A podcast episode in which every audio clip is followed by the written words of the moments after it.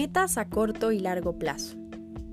En el podcast anterior platicábamos acerca de un tablero de los sueños, nuestras metas, nuestros objetivos, reflexionar sobre aquellas cosas que a veces de manera inconsciente vamos siguiendo porque desde hace muchos años tenemos el mismo sueño y objetivo y, y no nos hemos detenido para observar si sigue siendo el mismo. Ahora vamos a empezar a dividirlos y organizarlos de mejor manera. Por lo general tenemos metas, objetivos y sueños a corto y largo plazo. Y también en muchas ocasiones nuestras metas a corto plazo no nos están llevando y dirigiendo a las metas y objetivos a largo plazo.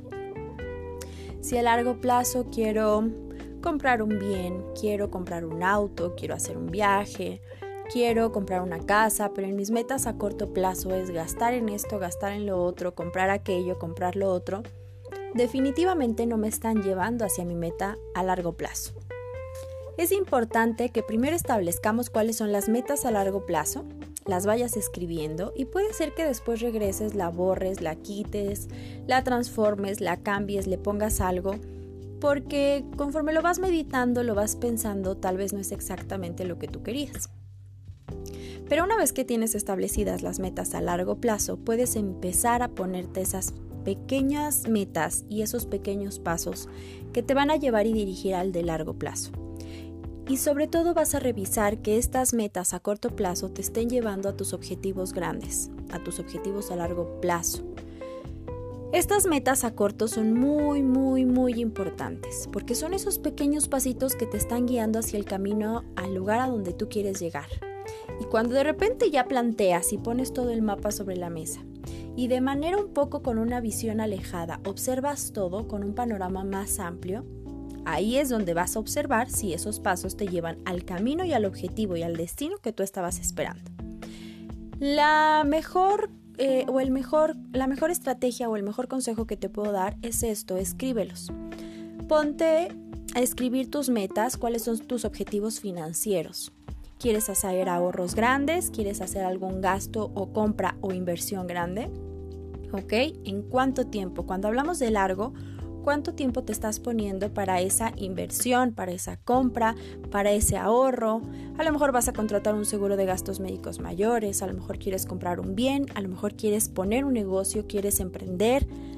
Observa y verifica en, el área financiera en dónde están tus metas a largo plazo. Y de ahí ve generando todas tus metas a corto plazo para que veas que sean congruentes. Te puedes ir a la parte de salud, te puedes ir al autocuidado, te puedes ir a la parte de familia, a la parte personal. Ve dividiéndolo en distintas categorías. Pon a un lado tu tablero de los sueños que hicimos y observa si esos sueños que te pusiste de verdad lo vas a ir llevando con estas metas a corto y largo plazo. Tal vez en una sola sesión no te sea suficiente e incluso puede ser que te sientes un día, estés muy inspirado o inspirada, hagas tus metas a corto y largo plazo al día siguiente las leas y te des cuenta que algo no estaba funcionando del todo. Vale la pena trabajarlo, dejarlo, volverlo a leer y ver en dónde necesito modificar cosas antes de empezar a emprender ahora sí el camino para llegar a mis metas.